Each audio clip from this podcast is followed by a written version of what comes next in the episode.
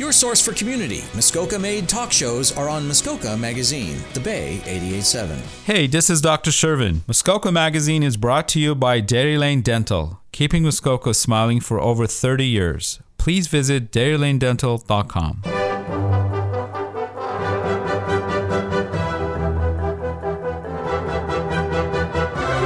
This is Boyer's Modern History of Muskoka with your host, Patrick Boyer.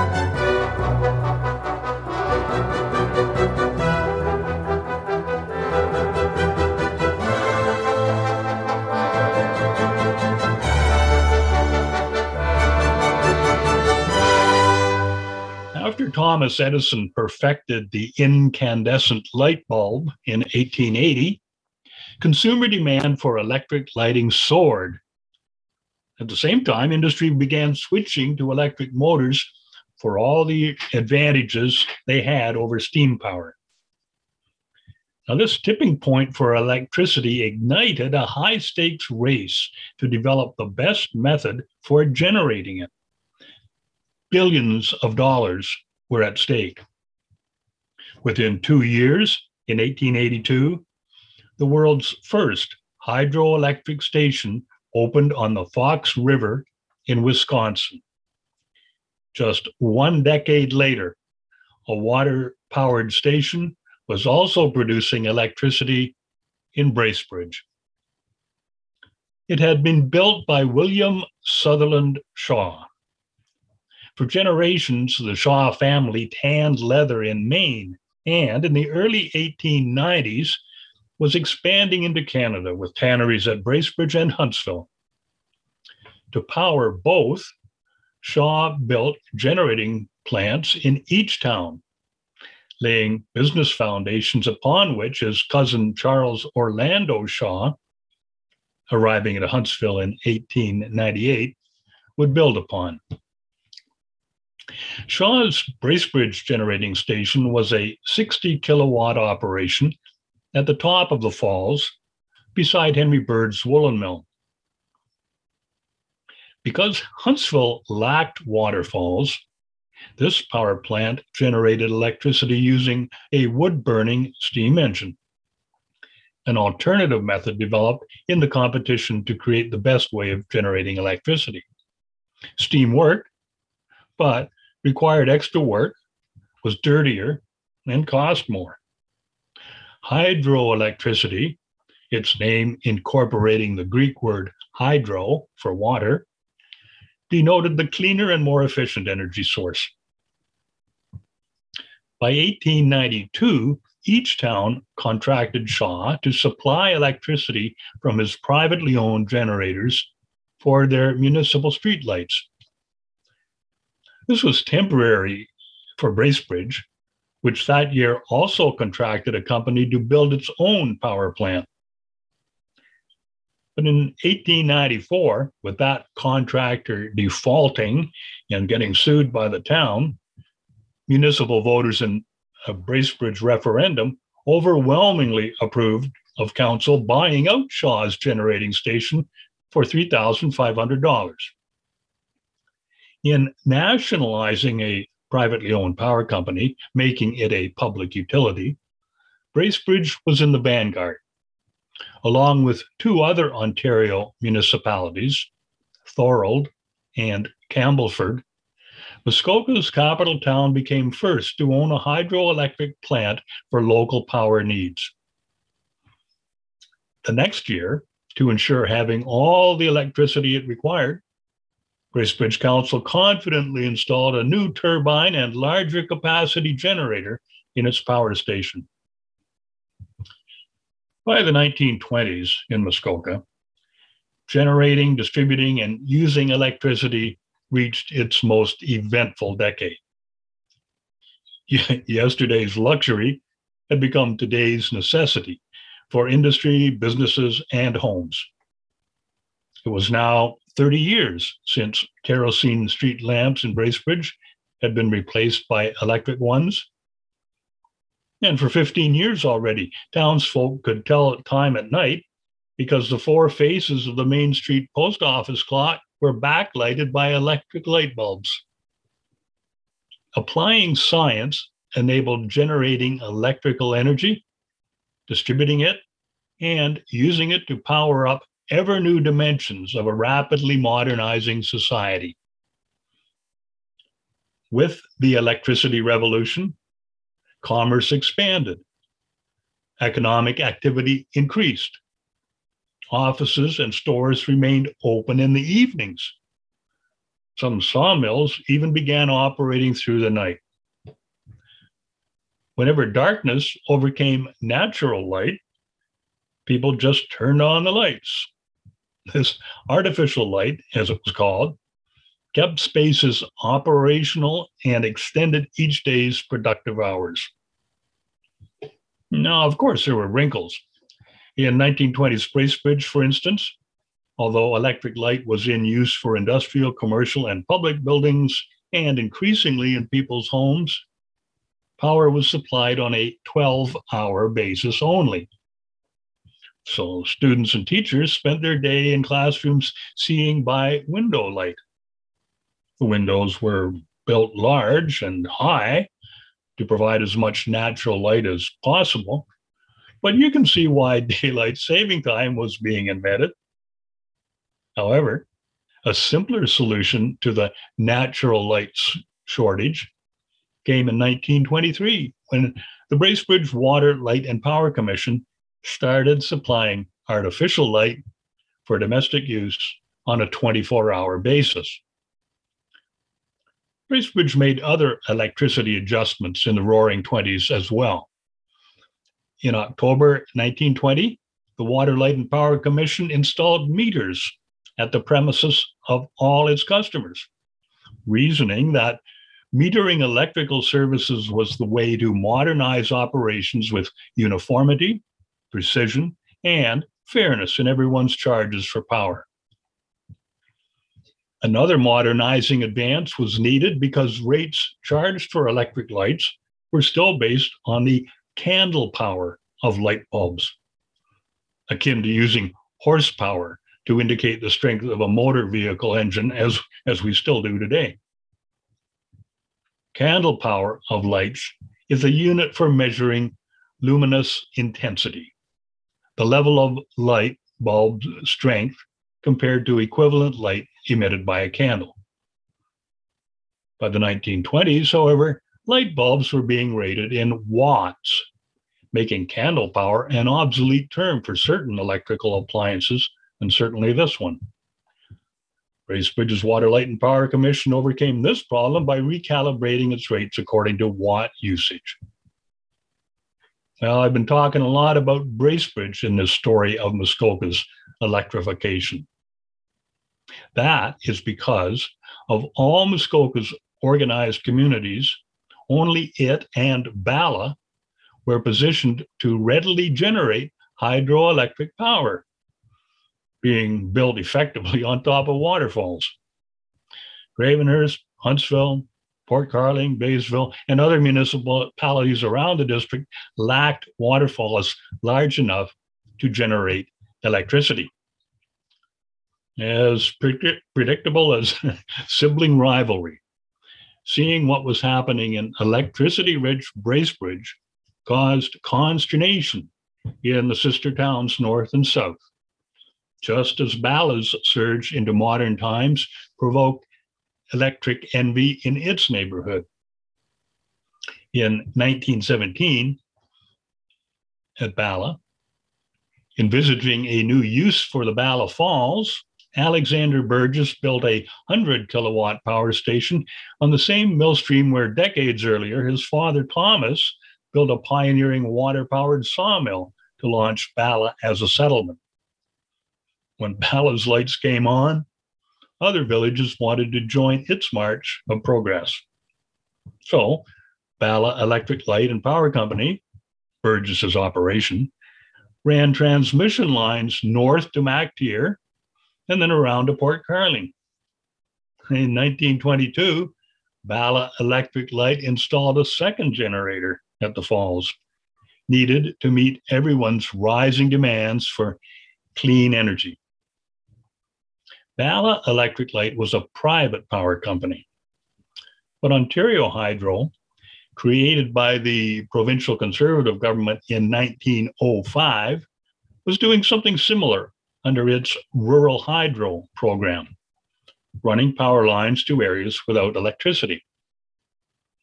After adding the first rural customers to its lines in nineteen twelve, Ontario Hydro's engineers even began developing new applications for electricity on farms. Hydro also tried to create a rural rate schedule that implemented its pledge of power at cost on an equal basis to all. By nineteen twenty, to advance its rural hydro program, Ontario Hydro organized rural power districts for better administrative purposes. But farmers and villages, looking for action, not corporate organization, protested slow progress and high costs. So, in nineteen twenty-one, Ontario's friendly farmer labor government dipped into provincial contingency funds to pay half of Hydro's construction costs for rural primary transmission lines. And three years later, increased support for rural secondary lines as well. The result was a moderate growth of rural hydro. Ontario is, after all, a sprawling landscape to wire. Consider this for pace. In nineteen fifteen, the eastern Muskoka townships McLean and Rideout, with adjacent Sherborne, applied to get a hydroelectric line built from Dorset down to Baysville. Seventeen years later, the formal opening of Baysville's electric system finally took place on June thirtieth, nineteen thirty-two. The village's oldest resident, eighty-two-year-old Joseph Aldred, who'd been sixty-five when the application for power was first made, threw the switch and smiled. Now, between Muskoka places like Baysville, MacTier, and Port Carling receiving power by long-distance transmission lines, and other places like Bracebridge and Bala directly generating their own hydroelectricity, the increasingly frustrated towns of Gravenhurst and Huntsville roiled over their continuing dependence on inferior steam-generated electricity. Lacking a large enough waterfall within their town limits, both burned wood to power steam engines that turned generators, which created their electric power. Despite being sawmill towns, each was running out of fuel for their firebox steam engines. Muskoka became a case study for disparity in hydroelectricity, spawning bad relations between rival towns. The classic competitive contest between have-nots and haves. After a station break, we'll see how that turned out. By Muskoka for Muskoka, your collection of Muskoka-based talk shows. Muskoka Magazine, The Bay eighty-eight point seven. I'm Doctor Shervin from Dairy Lane Dental, and you're listening to Muskoka Magazine. This is Boyer's Modern History of Muskoka with your host, Patrick Boyer.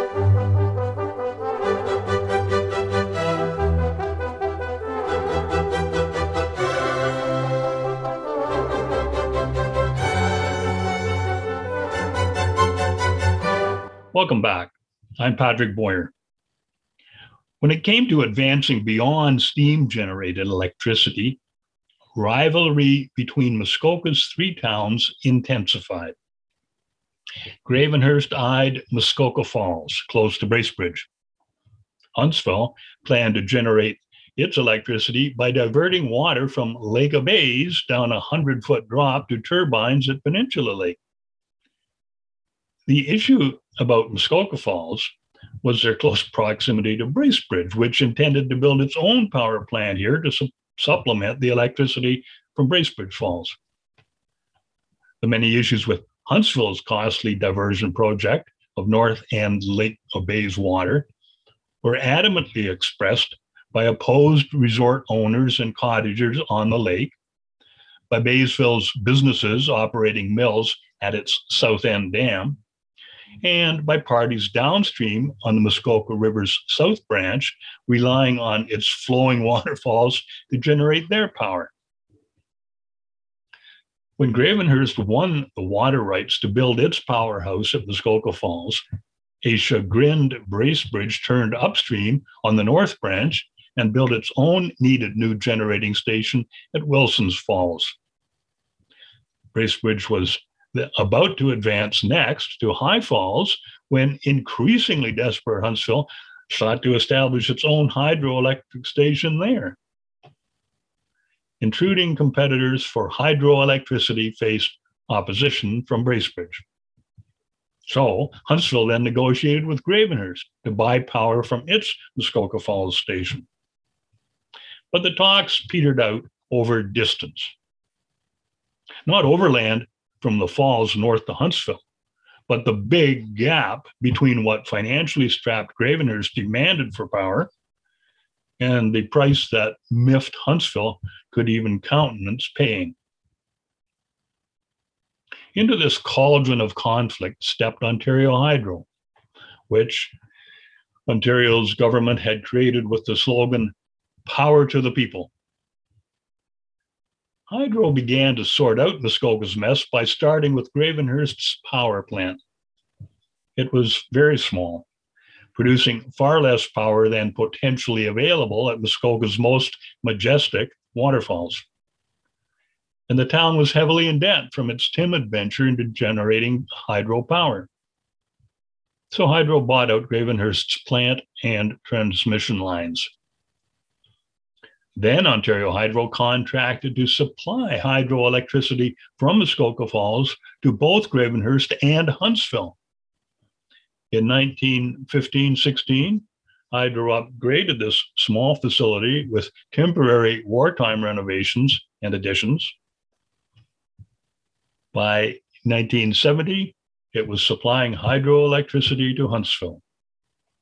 And in peacetime, nineteen twenty-five, Hydro replaced the Muskoka Falls generating station by a new, much larger operation, harnessing the fall's full potential, supplying hydroelectricity not only to Huntsville and Gravenhurst, but other sections of Muskoka in need of power as well. Meanwhile, Bracebridge built its newest power plant further upriver from Wilson's Falls at High Falls. In all these cases, moving electricity over long distances had become easier and more reliable with the historic switch from direct current, in which Thomas Edison had heavily invested, to alternating current, which Nikola Tesla pioneered. In tandem, advances in engineering and transmission line materials enhanced power distribution. Just as things were evening out, a different challenge hit Muskoka's electricity supply: imbalance between supply and demand. Muskoka factories had become major consumers of electricity. Indeed, the leather tanneries in Huntsville and Bracebridge had begun electric power generation in each town. But in the modern nineteen twenties, new chemical methods for curing hides saw Muskoka lose its competitive advantage, the abundant supply of hemlock bark containing the tannins needed for tanning. For half a century, since eighteen seventy-seven, the Beardmore Tannery had operated in Bracebridge on the north side of the Muskoka River, a major employer, foundation of the local economy, boon to farmers who harvested hemlock bark from their lands, and a big consumer of electricity. Now, chemicals made tanning easier and cheaper than using the bark that first attracted three large tanneries to Muskoka. Beardmore closed its Bracebridge plant, consolidating all operations in Acton, Ontario. Suddenly, Bracebridge had far more electricity than it needed. Elsewhere around the lakes, several hundred summer resorts facing increasing electricity demands were installing generators. Villages dependent on Muskoka's summer economy, Baysville, Rossville, Windermere, Port Carling, Bala, and others, found themselves delicately poised in this energy equation of fluctuating demand and supply for electricity. Unlike most commodities, electricity cannot be stored. So, unless customers are wired up to use it, the energy becomes a wasted asset. Power plants, of course, cut back the flow, but that means their overhead costs are not recovered. Once the Beardmore Tannery vanished, Bracebridge's Water Light and Power Commission pondered its substantial block of surplus electricity. It had to boost demand. While attracting new industries was a possibility, time was of the essence. Now, looked at through new eyes, the town's homes were seen as a customer base already in place. The Bracebridge Power Commission began promoting use of electric appliances and used an economic incentive. It dropped the domestic power rate from five cents per kilowatt hour to three cents for the first thirty kilowatt hours per thousand square feet of floor space, and half that amount, one and a half cents per kilowatt hour for the rest of the home's monthly consumption. It almost paid to use more power. Advent of the twenty-four hours a day electric service to homes triggered an ongoing change to appliances run by electricity as well. More electric lights burned for longer periods as people shifted in their patterns of living.